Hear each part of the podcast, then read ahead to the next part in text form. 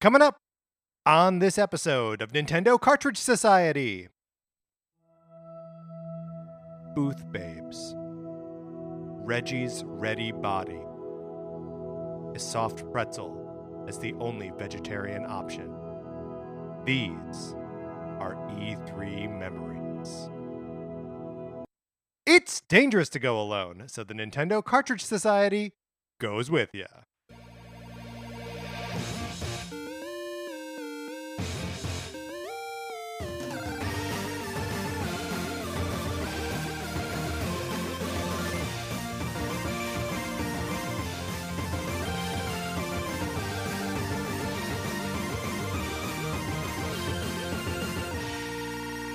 Welcome to Nintendo Cartridge Society. My name is Patrick Ellers, and I am joined as I am always joined by my co-host Mark Mitchell. Mark, how's it going? It's going great, Patrick. I want to give you and all of our eager listeners Yeah. an update on me drinking beet beats, juice. beats. I figured we were gonna uh, revisit this at some point. I didn't know when. Frankly, I'm surprised it's happening so fast.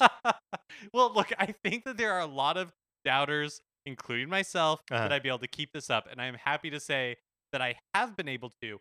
I beet juice does not get better with time. It does not taste better, but I have become more accustomed. to Mark, it, it's been like a week and a half. I What do you know. mean? Here, here's the problem. Yeah. It, it the problem is that it feels like an accomplishment that I've been Mhm. able to do it for a week and a half, and presumably I should be doing this for like the rest of my life. okay, so how much beet juice are you drinking? Here's the thing: it's not even that much. It's Okay. like eight ounces. I mean, it, of just straight beet juice. Well, yeah, yeah, yeah. yeah, that's not nothing. That I mean, that's that's a that's you're drinking beet juice there, buddy. I mean, I don't know. I'm I'm have I'm am having smoothies Mm, with mhm. uh, a beet in them, uh, and either spinach or kale, sometimes both. Uh, like almond butter, fl- uh, ground flaxseed. Like I think we just have, have be- uh, entered boring parts of our lives. I Mark. think I think so too. Um, but and I, I think that's fine. Sure. Okay. I'm yeah. fine with it. Mhm, mhm. I have determined that I am fine with it. Um, Mark, I would like to congratulate you for not uh, asking me about the band aid that's on my ear. Because, Mark, let me tell you something about the band aid on my ear. I just assumed you got your ear pierced. No.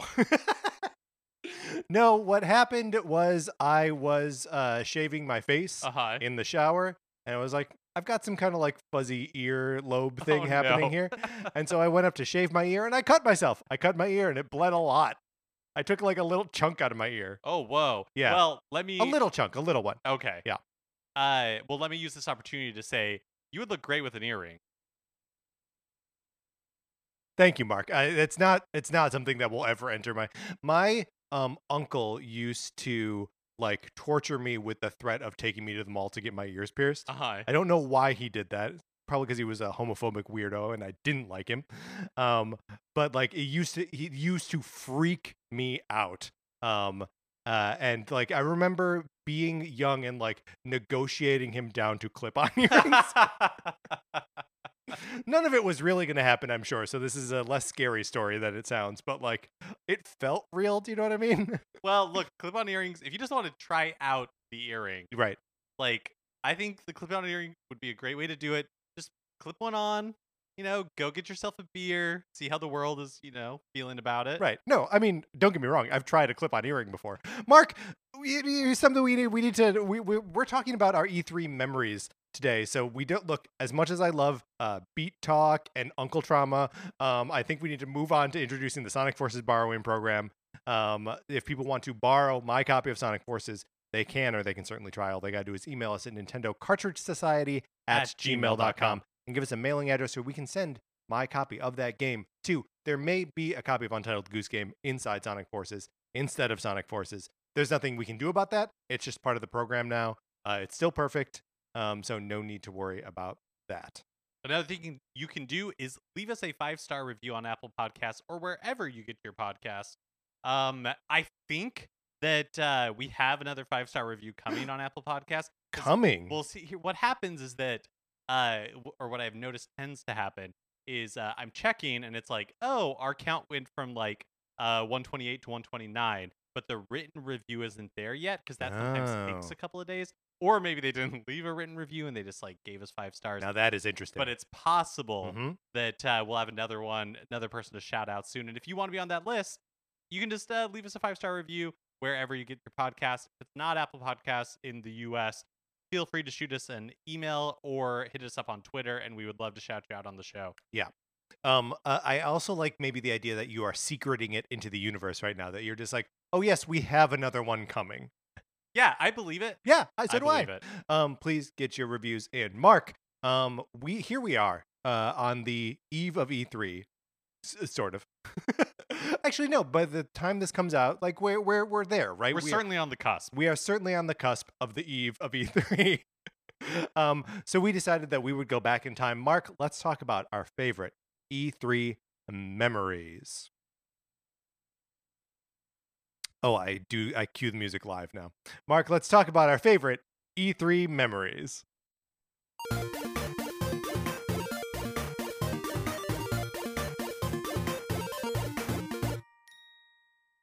I will get used to it. Well, again, one of these days, I will get used to it. Well, it doesn't help that we like have been alternating how we produce the show. This is a great point. Um, uh, we are in person, Mark. uh, So, and and I wanted to address like uh the. I feel like there's a big elephant in the room of like E3 memories, Mm, mhm. where it's like truly my favorite E3 memories are being at the show.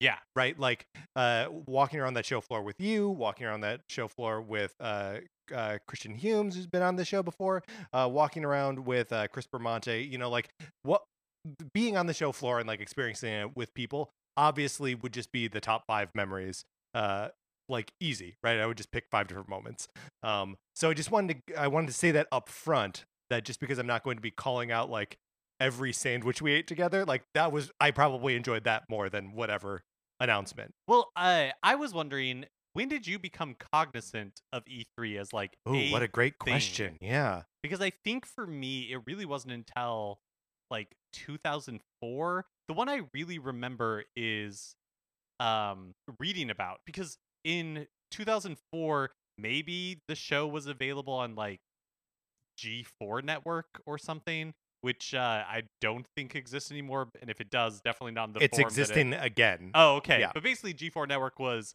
a television network, a cable television network that was all about um, like tech and video games and that kind of stuff. And so they at some point were like live streaming E3 presentations.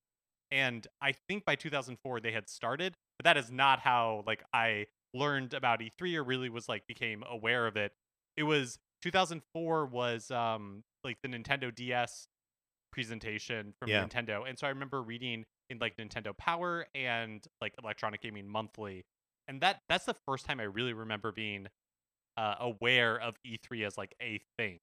Yeah, I mean, I, I would say, gosh, uh, I, I think I was aware of it as a thing probably uh, around that same time, maybe a little bit earlier. Um, but yeah, it really wasn't until like you could start to, and God, I, I remember when like you weren't watching conferences streaming, but someone would put up a video after it was over because this is, you know, that that was the technology that was available to us. You can't possibly stream video to uh, live viewers everywhere in the world, uh, whereas now you certainly can. Um, but yeah, I'm trying to think of like what would have been. It's it's a certainly a more recent phenomenon than like I care to admit, right? That like uh, treating it like a holiday where you're going to be plugged into like watching stuff um, like the the whole time. Um, but I guess it has probably been like 15 years probably of, Yeah. of doing this. But that is, but most of my like favorite memories of E3 are from recent Yeah, me too. Me too. I've I've got one that goes back pretty far. Um, but yeah, for for the most part, my all of the memories that I have listed here are from like the last like five ish years. Yeah. Um, okay, so I have five memories here. Mark, do you have five memories as well? Yes. Okay. Um, would you like to go first, or should I? Uh, you can go ahead and go first. Okay. Um, so I have for my first, uh, if my favorite E3 memory, um, is Nintendo's Direct from 2013, um, which is a year that showed complete Wii U dominance only in hindsight. Um, because the Wii, look, we can say anything we want to about the the Wii U. It uh you know lived a, a short life. Um, had a, a couple of really good games on it that would later be ported to the Switch. Um, and uh, you know never really found like a, an audience. Had this big weird uh tablet controller. Um, and just like you know sales wise didn't work. During this Nintendo Direct, I just want to run down the, the the bullet points here. And we should not be able to brush any of these away because they are games that we now play on the Switch. This is the E3 dominance from the Nintendo Direct in uh, 2013. Super Mario 3D World revealed came out that November. Mario Kart 8 revealed came out the next spring. Donkey Kong Country Tropical Freeze revealed and then due out in November, but was delayed until February. Xenoblade Chronicles X revealed didn't come out for the next two years. Uh, then they also featured Legend of Zelda Wind Waker HD, The Wonderful 101, Bayonetta 2, uh, Wii U Party, and Wii Fit U, and Super Smash Brothers for Wii U, which was dated for the first time Oh my in this gosh. presentation. This, I mean, it's Smash, it's Mario Kart, it's a new Mario game, it's a new Donkey Kong game. It's the kind of stuff that if we saw it on this coming E3, our minds would be blown. That is a that's a stacked lineup. It's a stacked lineup on a failed and failing system.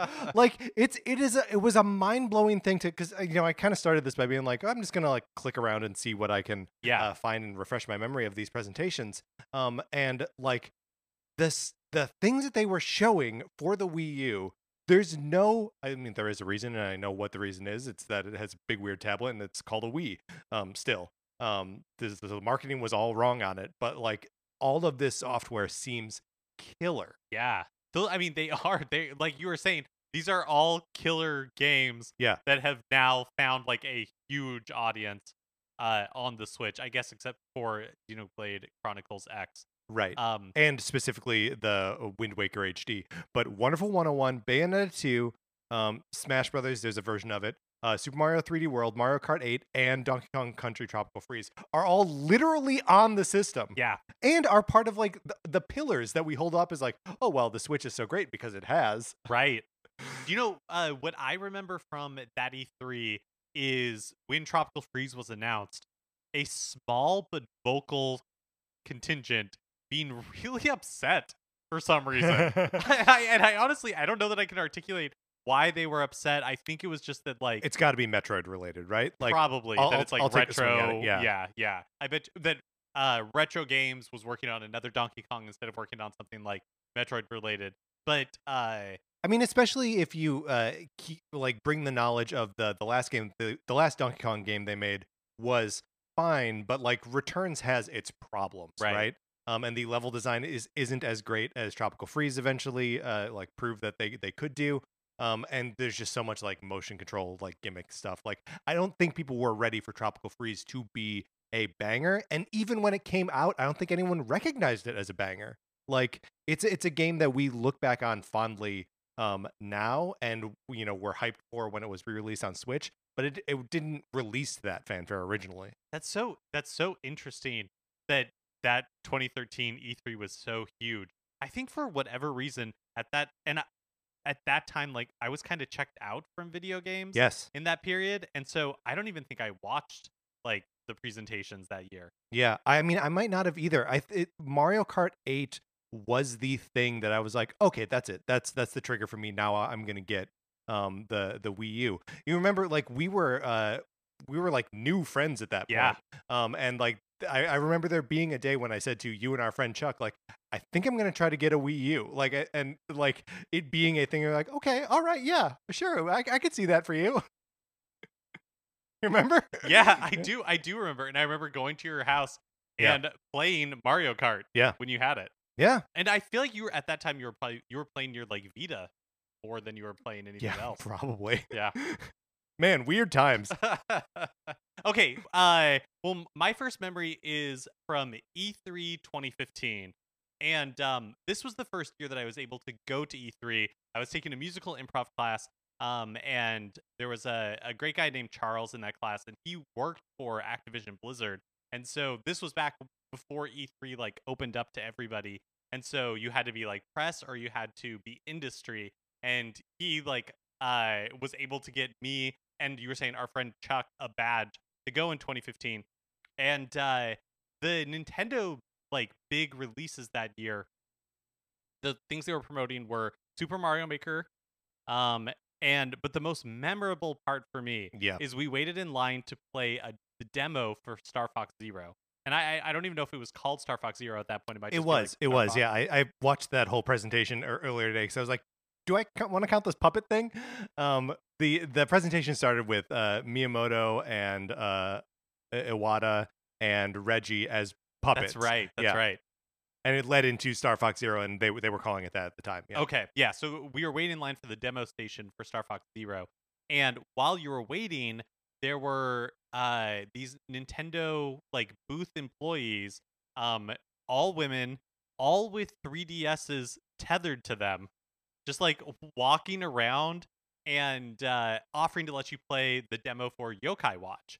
Because the first one was being localized my uh, in the US, and so I remember playing the demo for Yokai Watch while this woman stood like five feet away from Yeah, me. Yeah, the tether's just so awkward- short, yeah. awkwardly for like twelve minutes while I play this game. It's so while Chuck like makes like awkward small talk with her because you can't ignore the presence of a person No. who's like standing that close to you. You cannot. It's such it was such an awkward, like funny interaction that that is that is like my strongest memory from uh from E3 that year. Um, that's great. I actually have a memory that is very similar to that, but without maybe the, the awkward bent.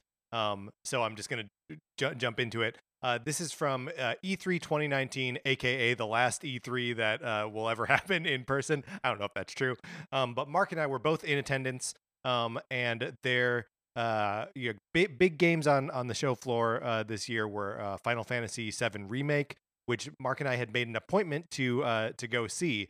Um, but we were also like, we wanted to see Link's Awakening, right? Um, because the the Link's Awakening remake had been uh, not revealed, but it was like the first kind of like deep dive during uh, the the direct, and so we were uh, standing in line for this thing, and it was a super long line um, in the weirdest. Uh, the weirdest like conference room hall uh, you could imagine because this is normally the hall that's taken up by Nintendo, Microsoft, and Sony, right?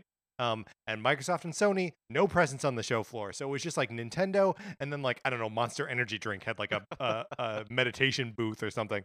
Um, it doesn't seem right, but it was it was something equally nonsensical, right? Um, and so we're like, okay, well let let's play uh, Link's Awakening. Um, we had already gotten our time in with um, Luigi's Mansion and uh, Pokemon um, Sword and Shield, uh, which all had like these cool uh, like stations where they had set up like these whole immersive experiences. Um, but they didn't. They had so few demo stations for Link's Awakening. They had severely underestimated the uh, public's desire to play this game, or the, the press, Yeah. or whoever was there. Mhm. Um, so you and I stood in a super long line, just watching the time get closer and closer to our Final Fantasy VII remake appointment.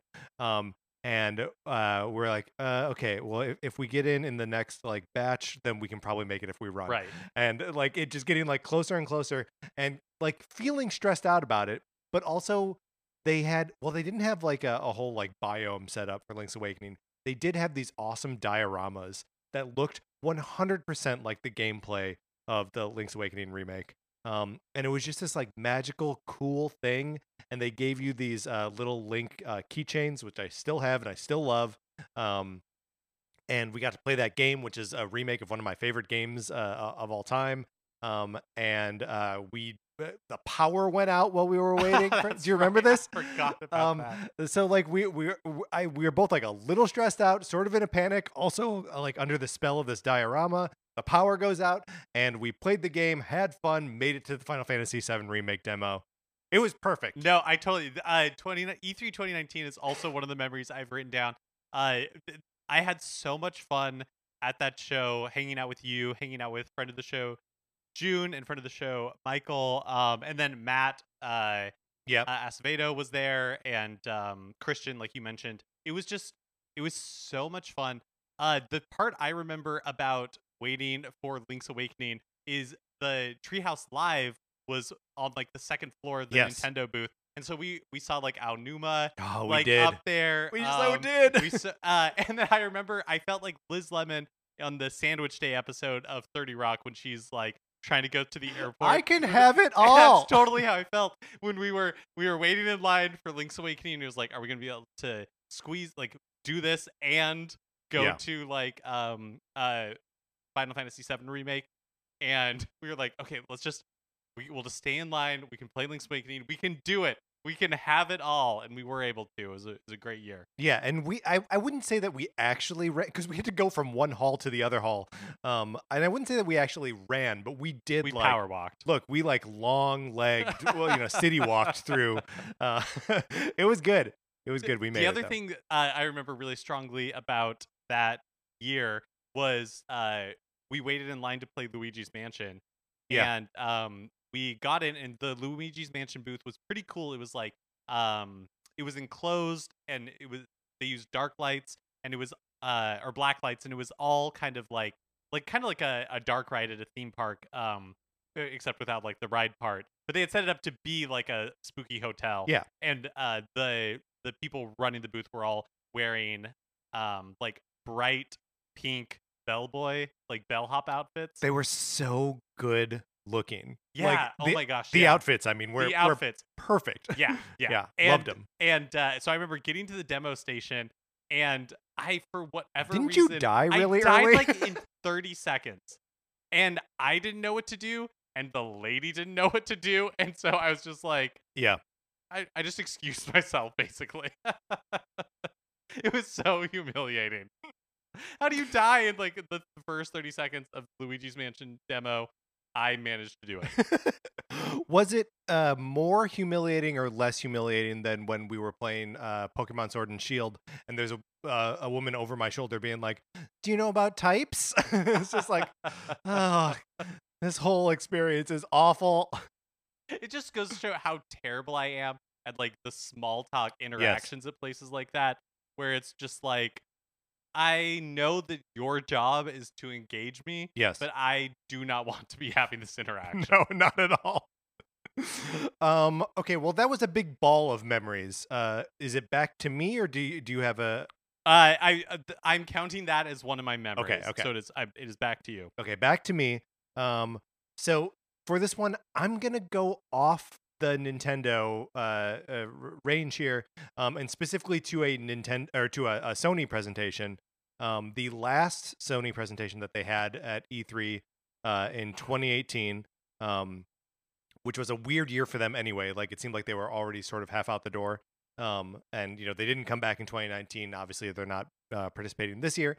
Um, and I am referring to their Last of Us Part Two uh, presentation. It was the gameplay reveal for The Last of Us Part Two, um, and they did. It was so weird. They put uh, they put the people that were attending the conference in like a different venue from where they were going to be holding the rest of it, and it was all like uh, decked out like lights for the barn dance in uh, The Last of Us Part Two, um, and there was a musician on stage like playing guitar, and then they played this trailer, and the trailer is um, you know very Naughty Dog, very like cinematic, um, like Ellie hanging out at this um, barn dance and eventually dancing with Dina, and like they have this, and it's it's all very like low stakes drama stuff where it's like just between these two characters, um, and uh, then they share a kiss, and the camera kind of like uh, warps around their head, and then it's like eight minutes of uh, late in the game Ellie gameplay, which is like brutal and violent, and just like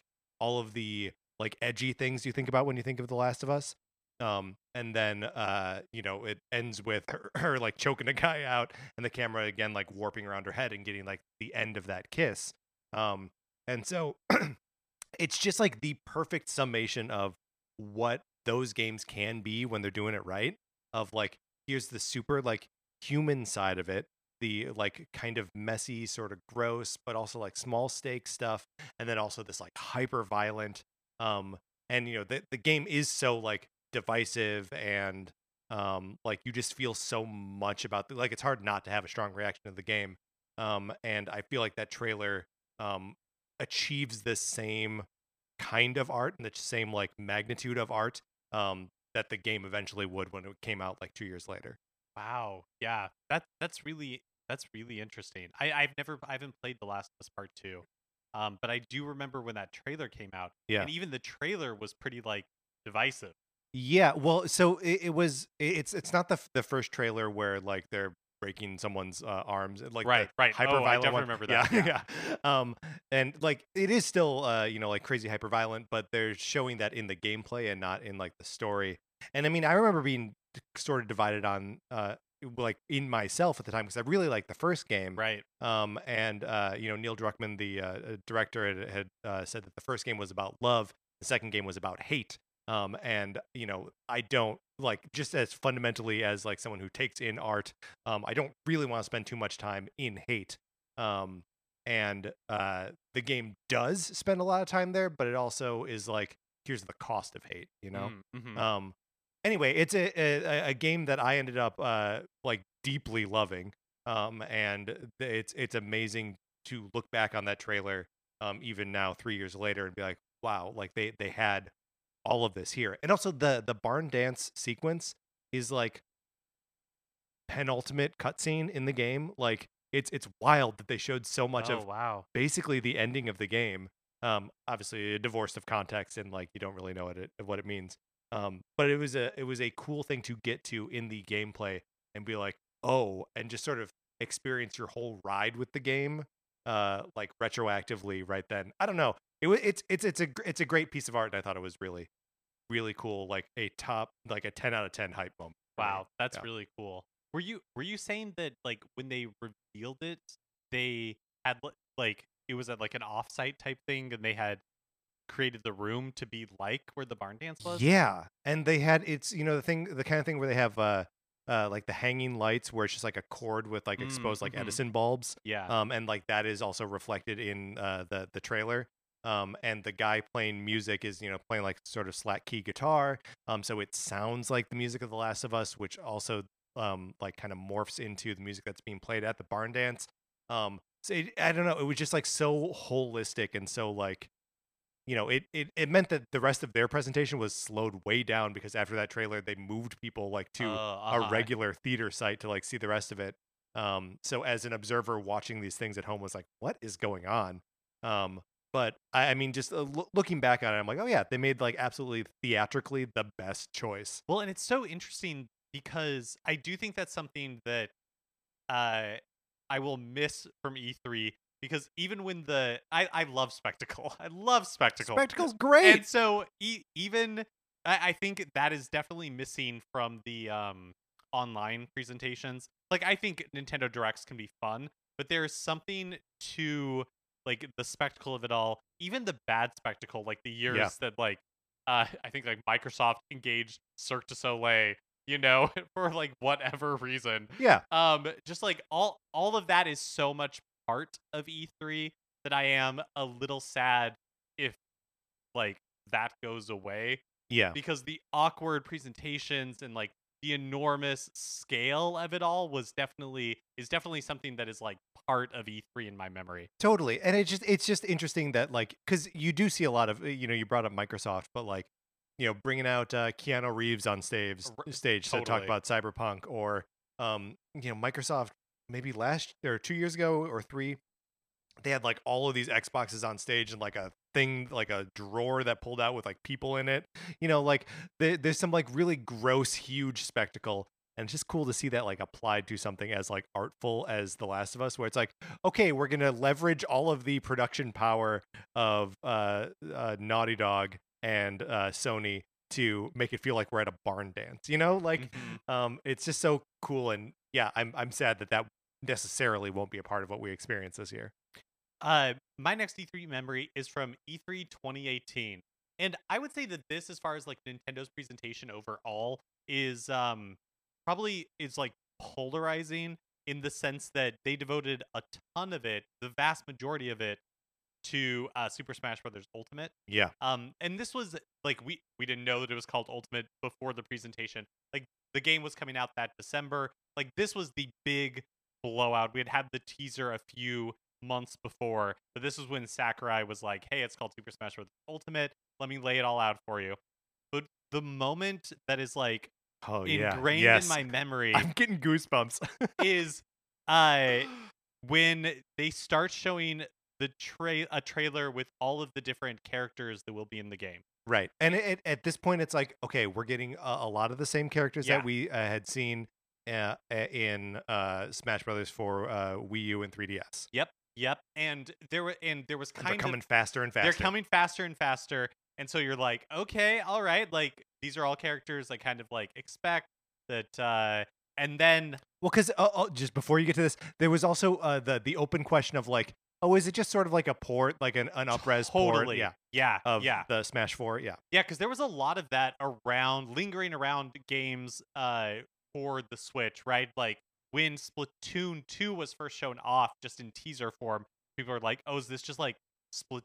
Like with Mario Kart 8, is it kind Yeah. of like Splatoon again? Right. Are Uh, we just going to get Super Smash Brothers Deluxe? Yeah, Like, yeah, yeah. And um, and so they're showing off all these different characters. It's Coming like faster oh, and cool, faster these and people are faster. in it. But like, and then Solid Snake shows up, uh huh. and then on the screen it says, "Everyone is here." God, it was so great.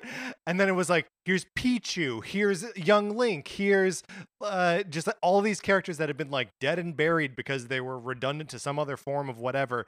And just like, no, everyone is here. Everyone is back. And if you, I recommend to everybody on YouTube, you can find um the live like crowd reaction for the people who are gathered at the N- Nintendo store in uh New York, Yeah. in New York City. And when Snake shows up and it says everyone is here, that place loses its mind. And every reveal just Yeah. gets like the biggest, most hyped reaction. It's so much fun. That was such a fun reveal. That like literally Yeah. every character ever, the ones you thought that were never coming back, were in this. they were there. I was at E3 while that uh, while that presentation was happening. I was in the press lounge, um, hanging out with the uh, unranked podcast guys, um, and eh, you know everyone because like you know you, the the show floor opens like basically the second the presentation is over, and everyone in the room wants to watch the presentation, but it's not like up on a screen or anything. So everyone is like plugged into their phones or their computers and are streaming it. Um, but just because you know everyone's streaming to separate devices, it's not happening at the exact same time. So it was crazy to see this like rolling reaction of people being like, "Oh!" but yeah, everyone is here is like an all-time uh, amazing moment. It was so good. It was it was so much fun. Oh man, uh, Mark, that's such a good one. Uh, I'm gonna take us back to 2015, um, which I believe you you already mentioned. Um, but mine is not a uh, a uh, at the event uh, at the conference center uh, memory, but is rather a memory from the Nintendo Direct from that year. And you previously mentioned that it was about uh, Star Fox Zero mostly, but then also Super Mario Maker. Um, and Super Mario Maker, the first one, obviously a huge deal, a game that I uh, lo- loved a bunch.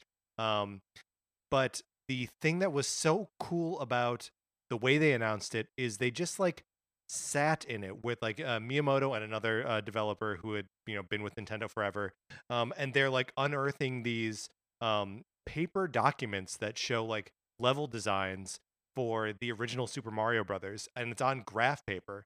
And they're like, so you know, if we had to make changes, uh, you know, that we had, and they, you could see like whiteout on the paper, uh, and then they like flipped over some transparency paper like over it, where they're like, so then you know, it's like crossed off here and like a couple blocks added here, um, and just seeing all these pieces of like very early Nintendo art that would be used to make the game, right? It's not concept art. Like this is what they gave to the programmers and were like, make that the level. Um, it's it's something that like I wish they would do now. I wish they would still do where they're like, oh yeah, here's us digging through our history.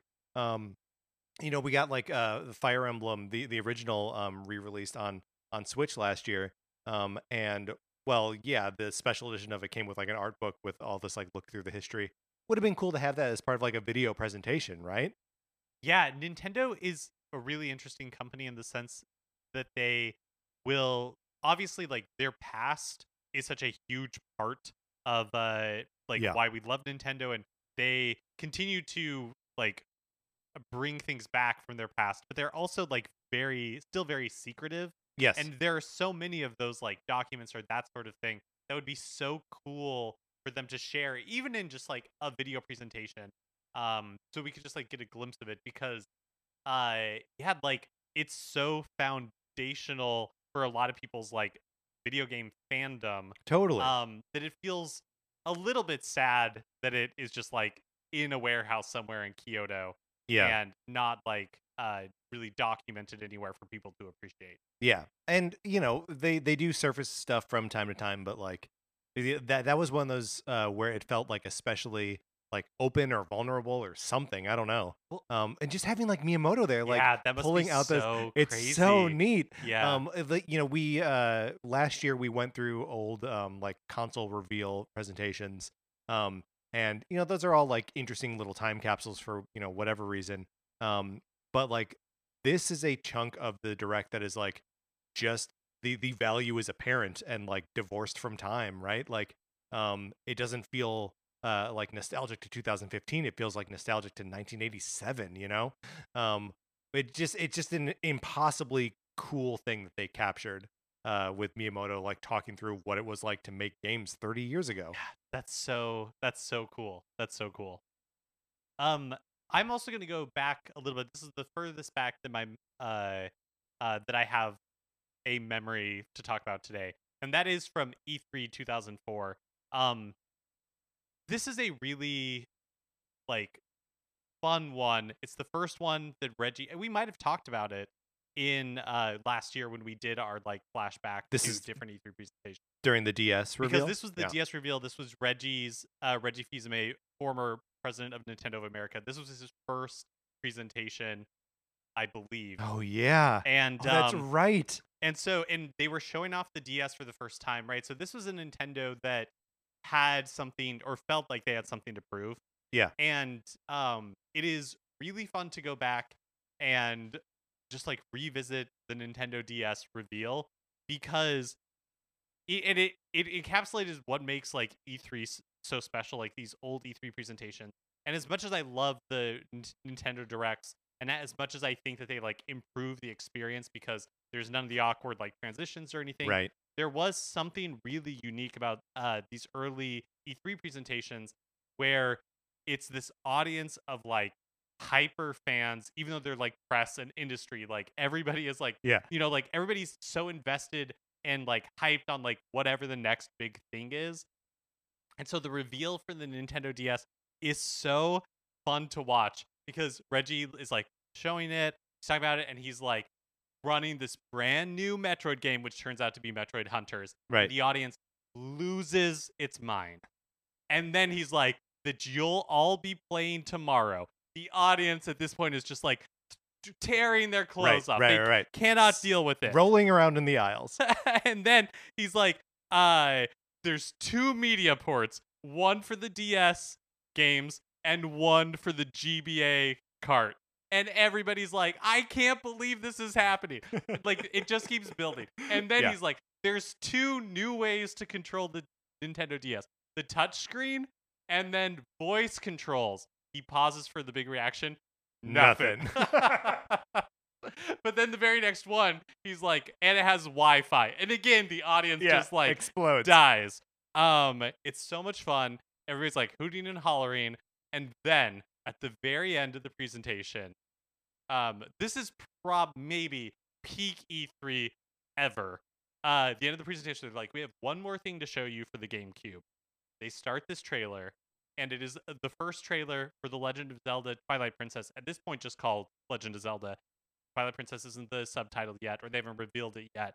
And then at the end, and it's the context for the Twilight Princess trailer is previously the, the previous game Zelda game was Wind Waker, which now I feel like has a very stellar reputation. But the time was not what people, what a lot of people wanted. A lot of people coming off of Ocarina of Time and Yeah. Majora's Mask. Well, not, not a lot of what we thought or that fans thought they were promised. Yes, yes, Yeah. yes. They were, you know, coming off of Ocarina of Time and Majora's Mask. The expectation is that they'd be getting this like really realistic adult, for lack of a better term, Yeah. um, like Legend of Zelda. And so when Wind Waker was revealed and it was had this very like cell shaded cartoony, it was just it.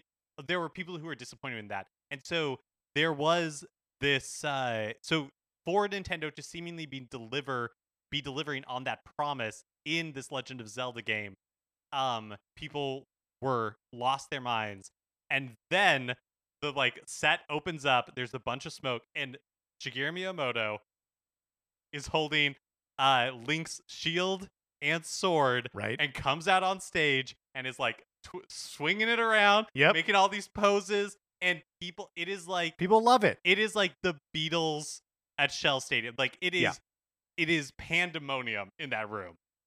That's so good. Doesn't he come out to like the uh, Conan the Barbarian music or something like know. that? I don't remember. It's incredible. Um, yeah, I mean that that is also, and I know like Nintendo still has like a lot of these uh personalities, but you know, um, uh, uh, passed a couple years ago, and Reggie no longer works uh, for the company. Um, so just like knowing that, uh, you know, some of the Titans uh, aren't uh, acting as like the face of the company anymore. I mean, even Miyamoto's role has changed dramatically. totally, yeah, yeah, yeah. Um, and you know, he's also just like gotten older too. Like, Mhm. uh, and there there are new faces. Like Koizumi is, uh, you know, a lot more front and center. Um, Aonuma will always be um uh out, there. Um, but yeah, it's uh, yeah, I I just you know when when going back through these and uh seeing the the puppet intro for uh with Iwata, Miyamoto, and Reggie, where it's just like, yeah, those are like the triumvirate of Mhm. uh, Nintendo. Like, and I just don't know that they have that right now. Um, the people that you expect to see, that you want to see shepherd you through all of this. Um, but that's a good one, Mark. That's such a good memory. I like it a lot. Um, my final E3 memory is also my oldest E3 memory uh, that made this list.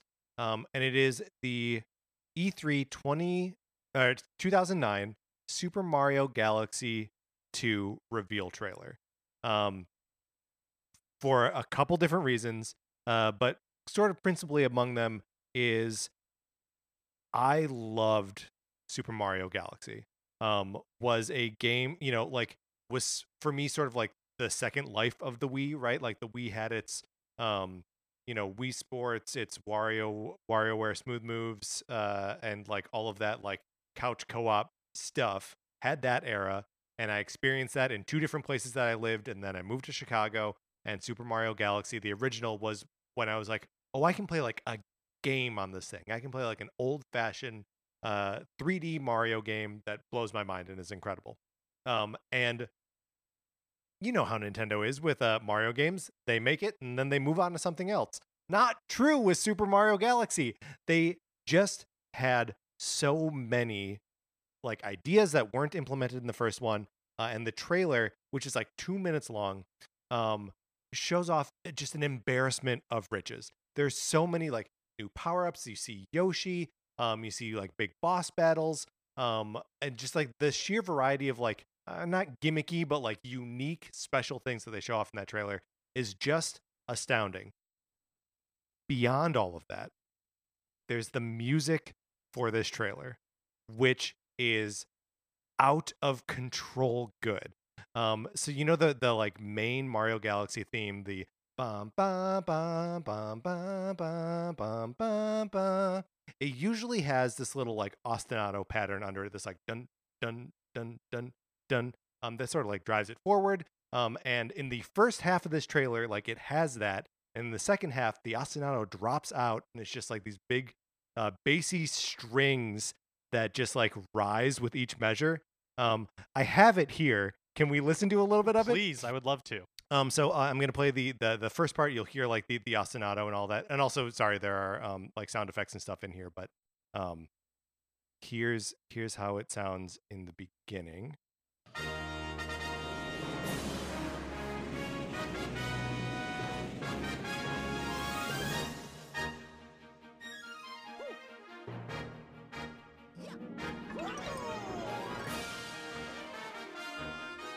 You can hear like the strings like hitting those dun dun, which is cool and makes it like feel propulsive, propulsive and and like has real energy to it. Later, when they drop it out here, I'm going to skip us forward to where where they drop it out, and it just goes uh, to these rising bass strings, which is so like I lose my mind. It's so pretty. Um, here we go.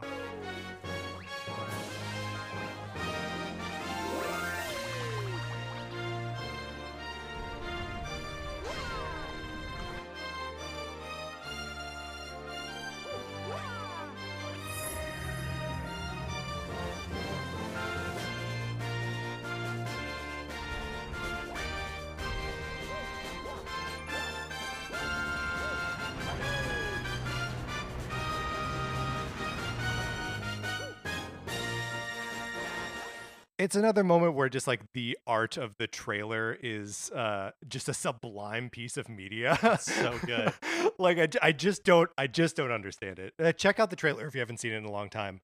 Uh, it shows uh, off some really cool stuff, and it's better to hear that music without me interrupting it and talking over it and whatnot. Um, but you're right. Like Super Mario Galaxy 2 being revealed was so cool because we had gotten used to the idea that it was like you're basically getting one nin-. Mario game a generation. Um, and so it was like okay, like we had Galaxy. Galaxy was awesome, and so then to get Galaxy 2, like a direct sequel, it was just so crazy. It was so crazy, and that game is so amazing. Yeah, and yeah, yeah, it's just it's just incredible, and it's it's one of those things where it, you just like feel lucky to be a Nintendo fan and a Mario fan. Um, so yeah, that that's one of my all-time favorite uh, E3 memories. So my last, well, before we get to my last memory, I just want like talking about all of this. You know, on Tuesday's show, Mm, yes, very and, good. and previous to that, you know, we had been kind of like almost jokingly, but also kind of sincerely being like, I think like E3 is basically dead. Um, and talking about this, like, it kind of makes me sad because when E3 is good, Yes, it's like it's there's it's unmatched as far as I'm concerned in like um uh media reveals, like you know, like this yeah, sort of thing. totally. And you know, th- there are some years that are like lower years than others, but like I don't know, I it's also something that we like to complain about, you know. Um, and I at the end of the day, like I don't know, everyone's still excited for E3, totally right? totally well and i you know in doing in reading about e3 for in preparation for this episode it's like e3 has almost died before Yeah. like uh Yeah. in you know like in the like 2007 2008 i think it was they um in like 2006 they've the show had kind of gotten out of hand or at least a lot of the presenters this tells you how different the world is now than it was in 2006 but they there were too many like bloggers and not enough like and all they wanted at the show all the people uh the presenters wanted the show really was like retail and journalists which they considered like yeah, print media or like tv news and so they were like this is too many people and so they tried to like shrink the show to just those people and uh it basically almost killed e3 and it wasn't until they opened it up again that uh to just like more industry and like letting bloggers in and stuff um that it kind of came back so my hope is you know like e3 in some form can't survive or this the uh uh joy that we all get from e3 can continue to exist even if e3 itself doesn't in the future yeah. I, I, I totally agree with that. um, my last E3 memory is from E E3 2017, and this is the first E3 that Patrick, you and I covered on this show. Yeah. uh, we had just started this podcast a few months earlier, and so it is very memorable to me for that reason. It is also very memorable to me because it was the show that revealed uh, Super Mario Odyssey in all of its glory, and it had Jump Up, Jump up, superstar, baby. which is uh, again like uh it's so it's funny that your last one was Super Mario Galaxy 2 and it was tied to the music Yeah. because the reveal of Jump Up Superstar it really was the reveal of Super Mario Odyssey set to the tune of Jump Up Superstar Yeah. and uh Well, so ju- just a, a- quick like uh, adju- adjustment here. This isn't technically the reveal. We had seen Super Mario uh, Odyssey earlier during the the January Switch, that's right we had seen the teaser where like Mario but he didn't throw his hat or anything his- of that. Right, right it wasn't until the very end that we got a hint at Cappy and we saw the like New Donk City right. and it was like what is going on but this was the reveal where it's like hey this game is called Super Mario Odyssey Yep. here's kind of what the deal is You're throwing hats. And- you're possessing people, and there's this, this awesome jazz song. yeah, it's the big blowout, Yeah. and it has this jazz song, uh, "Jump Up Superstar." And at first, I now, now I cannot imagine "Jump Up Superstar" not existing. Right. Uh, it's such a great song. The way that it is uh, implemented in the game is euphoric. But I remember at the time being just like, "This is so crazy! Like, this is so weird!" Like being very excited for it, but just being like, "What is this? This is so new and different." yeah. um, just have like this song in a Mario game. And uh, that is what I love about E3. That is what I love about Nintendo. That is what I love about doing th- this show. Is uh, just these moments of like still being able to be surprised by Nintendo and um, still them, you know, just being able to uh, make me happy. Yeah. Yeah, no, absolutely. And like you were over here that morning so we could watch the the the presentation. You brought donuts. Um, we were recording uh, afterwards during the treehouse when they revealed um, Samus Returns. That's right, because this was that because 2017 or 2018. 17. No, it was 2017. Yeah. 2017 was also the year that they showed off Metroid Prime or announced Metroid Prime 4 right with uh, just the logo. with just the logo. Yeah. Yeah. So that was. I mean, it was it was a it was a banger E3 for Nintendo, anyways. But man, yeah, that was so much fun. okay, those are our favorite E3 memories. What are some of yours? Uh, I guess you can email them to us, Nintendo Cartridge Society at, At gmail.com. gmail.com. But next week is E3. We're going to be coming at you on uh, Tuesday morning with our reactions to the first three days of uh, news that may relate to Nintendo, but not quite the Nintendo presentation yet. And then, uh, you know, on Tuesday, at some point in the day, we are going to be releasing an episode uh, reacting to Nintendo's presentation and uh, the Treehouse stuff that follows. Um, so look, we're all E3 all the time, baby. It's that was all this week and all next week. Yeah, and if you have E3 memories, yeah, definitely send them to us because Yeah. maybe we'll incorporate them in that first show Yeah. on Tuesday. Look, w- do we really have an idea of what the, the first of these two shows is going to look like? No, No, we don't even know what E3 is no one does. this year, so uh, we'll, but we'll all figure it out together. Um, all right, Mark, let's close this out.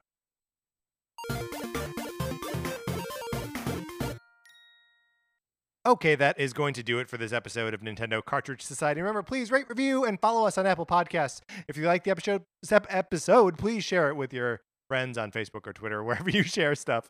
Stumble over one word and the whole sentence falls apart. Um, you can follow us on Twitter. I'm at Patrick underscore Ellers. Mark is at MKE Mitchell, and the show is at Nin Cart Society. We also have a Facebook page, which is just Nintendo Cartridge Society. Olivia Duncan made our logo. Our theme music is provided by 8 Betty. You can get more of his music by going to 8bitbetty.com or by listening right now. For my co host, Mark Mitchell, this is Patrick Ellers saying thank you for listening.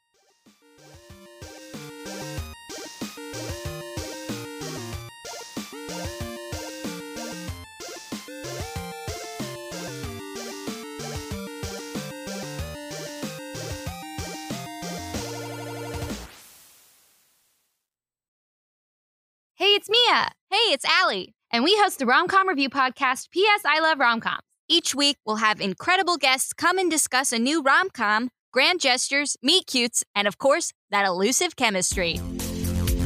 Mia, what are you doing holding that giant boombox over your head? I'm hoping to win over listeners with this grand gesture. Take us back!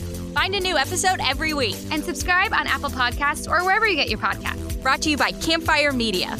Wow, you're uh, still holding that boombox. Yeah, I've got great upper body strength. Thanks, CrossFit. P.S. I love rom-coms. I love